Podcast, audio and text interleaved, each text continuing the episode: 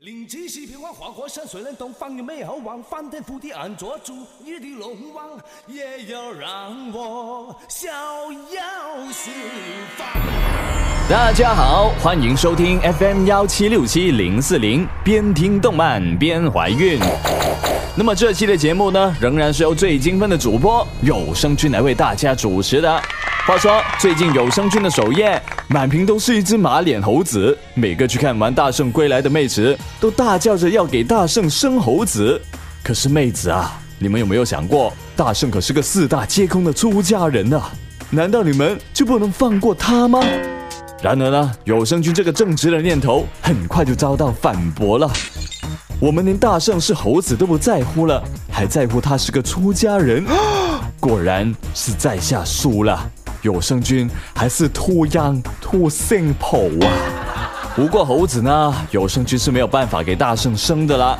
专题企划呢，还是能给大圣生一期的。那么现在就跟随有声君出发，我们来聊一聊关于一只猴子的情怀吧。话说呢，为什么《大圣归来》从点映开始就好评不断？让无数观众都心甘情愿为他建立一个大圣归来自来水公司呢？因为从大闹天宫开始算，观众等了五十年；从金猴降妖开始算，观众等了三十年。人的一辈子能有几个五十年，又有几个三十年呢？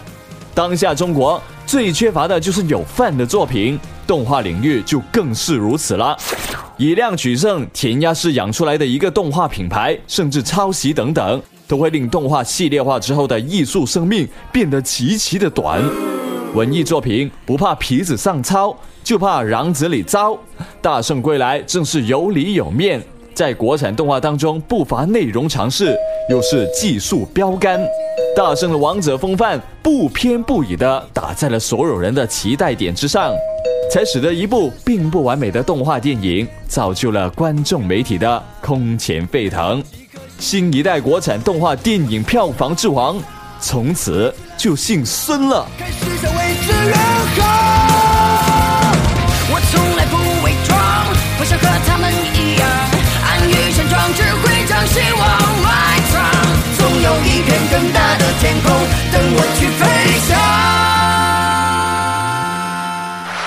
那么平时对电影不太感冒的观众呢，在观看《大圣归来》的时候，可能会忽略掉一些制作团队藏在电影里面的小小彩蛋，也就是《大圣归来》所显示出了的参考模式和致敬环节。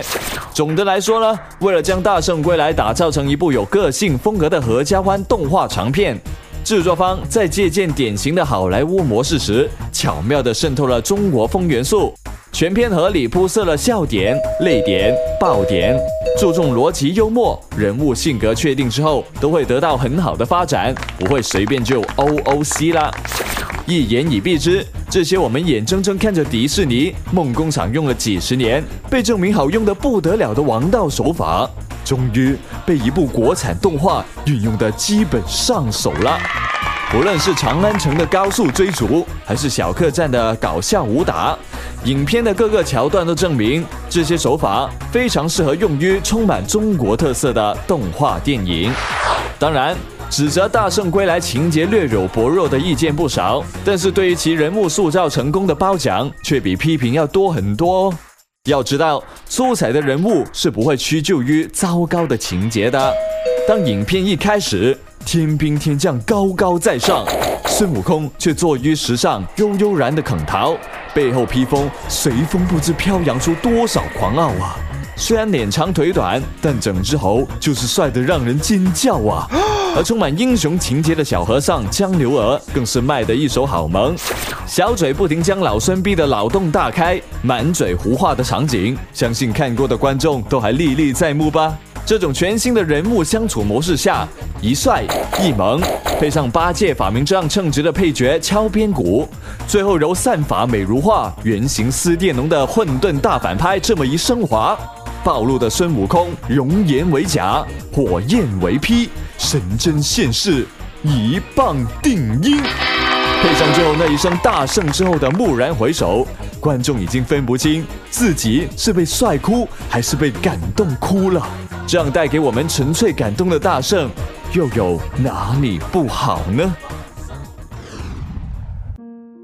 大圣归来在配乐和配音方面的表现也是令人惊喜不断的，主要角色的配音情绪非常到位。为江流儿配音的呢，实际上是有两个人哦。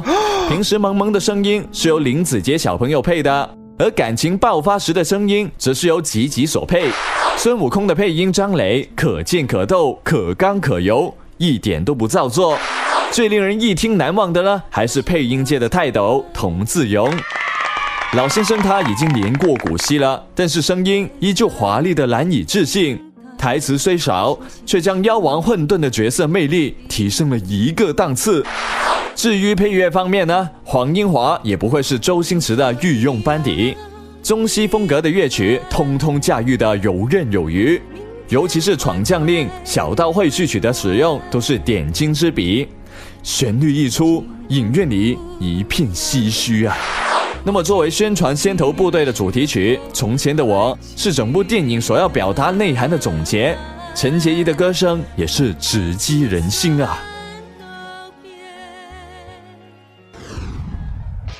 那么，《大圣归来》是不是就是一部完美的、不需要吐槽的电影呢？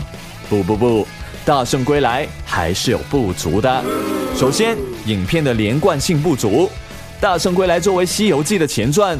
人物和背景已经为观众所熟悉了，故事上面虽然存在着跳跃性，依靠观众脑补还是勉强可以解决的。但几个主要场景的切换、猪八戒的登场、白龙的两次出镜、老师傅法名的回归，都是略显突兀了。其次呢，技术上也是有一点小缺陷的，毕竟三 D 是要杀人的。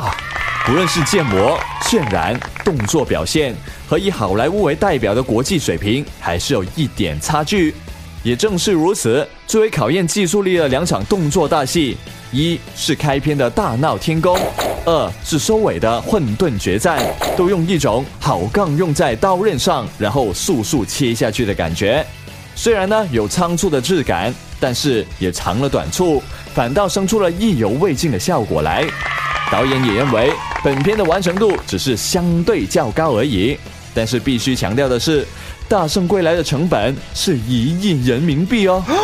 然后呢，再提几个无伤大雅的爸爸：一，大圣的尾巴呢，据说被缠在了腰上，但原谅有声君并没有看出来呀。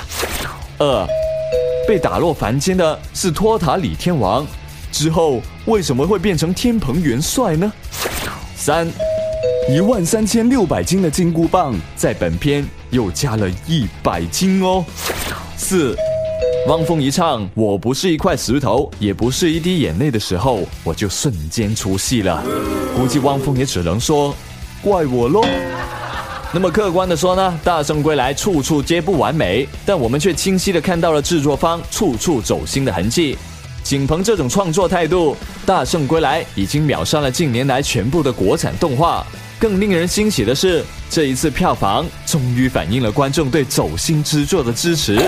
本是国产保护业中俗烂言情片垫脚石的动画片，终于上演了一次最成功的逆袭了。其实，《大圣归来》这部影片呢，是在对的时间出现的对的作品。它不是最好的，却是现在中国动画爱好者最需要的。即使它不能预示国产动画市场的复兴，至少指明了一条正路，那就是勿忘初心。不知不觉中，就连有声君也成为了《大圣归来》的自来水，满满当当的卖了一次安利。这样的安利，小伙伴们听着还满意吗？好了，本期的节目就到这里。如果有对本电台的任何意见或者想法，或者只是单纯想和有声君聊聊天的，都可以在社区留言哦。喜欢我们的节目，喜欢有声君的话，就记得订阅我们的电台喽。我们下期节目再见，拜拜。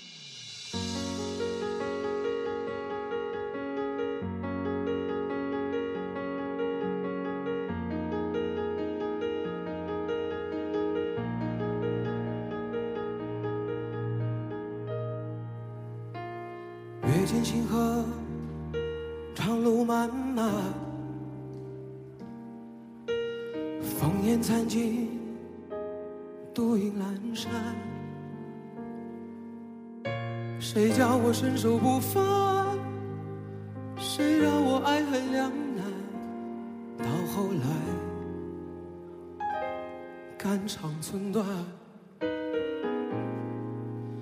幻世当空，恩怨休怀，舍吾黎明，六尘不改。且怒且悲且狂哉，是人是鬼是妖怪，不过是心有魔债。叫一声佛祖